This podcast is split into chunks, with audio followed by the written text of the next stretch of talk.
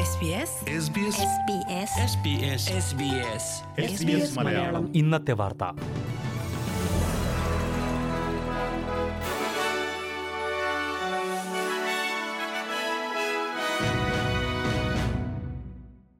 നമസ്കാരം.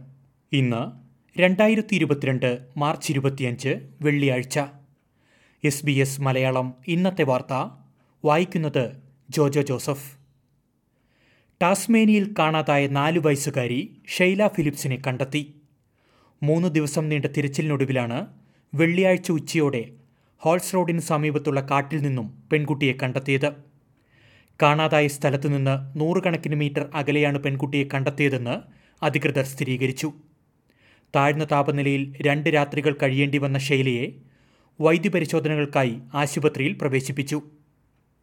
ഹൊബാട്ടിന് തെക്കുകിഴക്ക് സ്റ്റോംലേക്ക് സമീപത്തുള്ള വീട്ടുമുറ്റത്ത് നായ്ക്കളുമായി കളിച്ചുകൊണ്ടിരിക്കുമ്പോഴാണ് പെൺകുട്ടിയെ കാണാതായത്. തെർമൽ സെൻസിംഗ് ഡ്രോൺ ഉൾപ്പെടെയുള്ള നിരവധി തെരച്ചിൽ മാർഗങ്ങൾ അന്വേഷണത്തിനായി പോലീസ് ഉപയോഗിച്ചിരുന്നു.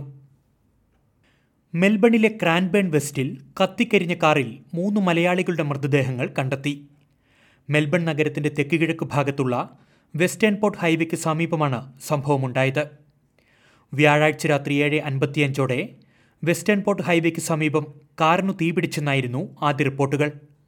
സ്ഥലത്തെത്തി തീയണച്ച എമർജൻസി വിഭാഗം കാറിനുള്ളിൽ മൂന്ന് മൃതദേഹങ്ങൾ കണ്ടെത്തുകയായിരുന്നു. ഒരു സ്ത്രീയും രണ്ട് പെൺകുട്ടികളുമാണ് കാറിലുണ്ടായിരുന്നത്. മുപ്പത് വയസ്സിനുമേൽ പ്രായമുള്ള യുവതിയും രണ്ട് മക്കളുമാണ് മരിച്ചതെന്ന് Victoria police S B S മലയാളത്തോട് സ്ഥിരീകരിച്ചു. രണ്ട് പെൺകുട്ടികളും ആറു വയസ്സിൽ താഴെ പ്രായമുള്ളവരാണെന്നും പോലീസ് വ്യക്തമാക്കി. മരിച്ചവർ മലയാളികളാണെന്ന് എസ് ബി എസ് മലയാളം സ്ഥിരീകരിച്ചിട്ടുണ്ട്. എന്നാൽ പേരുവിവരങ്ങൾ പോലീസോ ബന്ധുക്കളോ വെളിപ്പെടുത്താത്തതിനാൽ ഇപ്പോൾ നൽകാൻ നിയമപരമായി കഴിയില്ല. തീപിടുത്തമുണ്ടായതിനാൽ അപകടത്തിൽപ്പെട്ടവർ ആരെന്ന് ഔദ്യോഗികമായി സ്ഥിരീകരിക്കാൻ കൂടുതൽ കാലതാമസമുണ്ടാകുമെന്നും പോലീസ് വക്താവ് പറഞ്ഞു. സംഭവത്തിനു പിന്നിൽ മറ്റാരെങ്കിലും ഉൾപ്പെട്ടിട്ടുള്ളതായി ഈ ഘട്ടത്തിൽ കരുതുന്നില്ലെന്നും പോലീസ് അറിയിച്ചു. സംഭവത്തിന് ദൃക്സാക്ഷികളായവരോ തീപിടുത്തത്തിന്റെ ഡാഷ് ക്യാം ദൃശ്യങ്ങൾ ഉള്ളവരോ അന്വേഷണ സംഘവുമായി ബന്ധപ്പെടണമെന്നും പോലീസ് നിർദ്ദേശിച്ചിട്ടുണ്ട്. ന്യൂ സൗത്ത് വെയിൽസിന്റെ വടക്കുഭാഗത്തുണ്ടായ വെള്ളപ്പൊക്കത്തിൽ ഒരാൾക്ക് കൂടി ജീവൻ നഷ്ടമായി.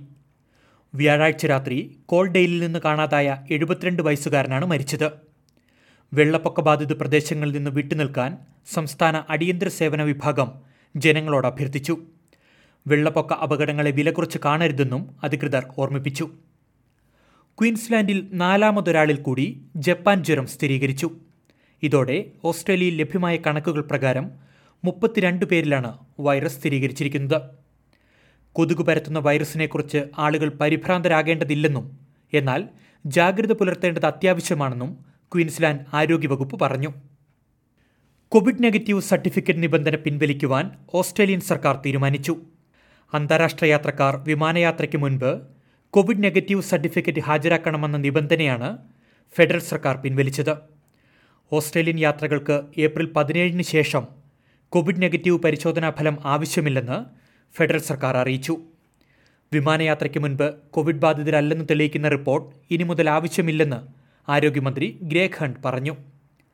ബയോസെക്യൂരിറ്റി ആക്ടിന് കീഴിലുള്ള കോവിഡ് പരിശോധന സംബന്ധിച്ച ഉത്തരവുകൾ ഇനി നീട്ടില്ലെന്നും ആരോഗ്യമന്ത്രി വ്യക്തമാക്കി. ക്രൂയിസ് കപ്പലുകൾക്കുള്ള നിയന്ത്രണങ്ങൾ ഏപ്രിൽ പതിനേഴിന് ശേഷം പിൻവലിക്കുമെന്നും സർക്കാർ പ്രഖ്യാപിച്ചിട്ടുണ്ട്.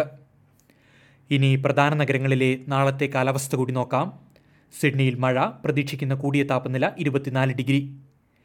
മെൽബൺ അന്തരീക്ഷം തെളിയും ഇരുപത്തിനാല് ഡിഗ്രി. ബ്രിസ്ബെയിനിൽ മഴ ഇരുപത്തിയാറ് ഡിഗ്രി. പെർത്തിലും മഴ പ്രതീക്ഷിക്കുന്ന കൂടിയ താപനില മുപ്പത്തിയൊന്ന് ഡിഗ്രി സെൽഷ്യസ്. അഡ്ലേഡിൽ തെളിഞ്ഞ കാലാവസ്ഥ പ്രതീക്ഷിക്കുന്ന കൂടിയ താപനില ഇരുപത്തിയെട്ട് ഡിഗ്രി. ക്യാൻബറയിൽ മഴയ്ക്ക് സാധ്യത ഇരുപത്തിരണ്ട് ഡിഗ്രി. ഡാർബിനിൽ ഒറ്റപ്പെട്ട മഴ ശക്തമായ കാറ്റിനും സാധ്യതയുണ്ട്. പ്രതീക്ഷിക്കുന്ന കൂടിയ താപനില മുപ്പത്തിമൂന്ന് ഡിഗ്രി സെൽഷ്യസ്. ഇതോടെ എസ് ബി എസ് മലയാളം ഇന്നത്തെ വാർത്ത ഇവിടെ അവസാനിക്കുന്നു. ഇനി ഞായറാഴ്ച രാത്രി ഒൻപത് മണിക്ക് വാർത്തകളും വിശേഷങ്ങളുമായി തിരിച്ചെത്താം. വാർത്തകൾ വായിച്ചത് Jojo Joseph. SBS SBS Malayalam. ഇന്നത്തെ വാർത്ത.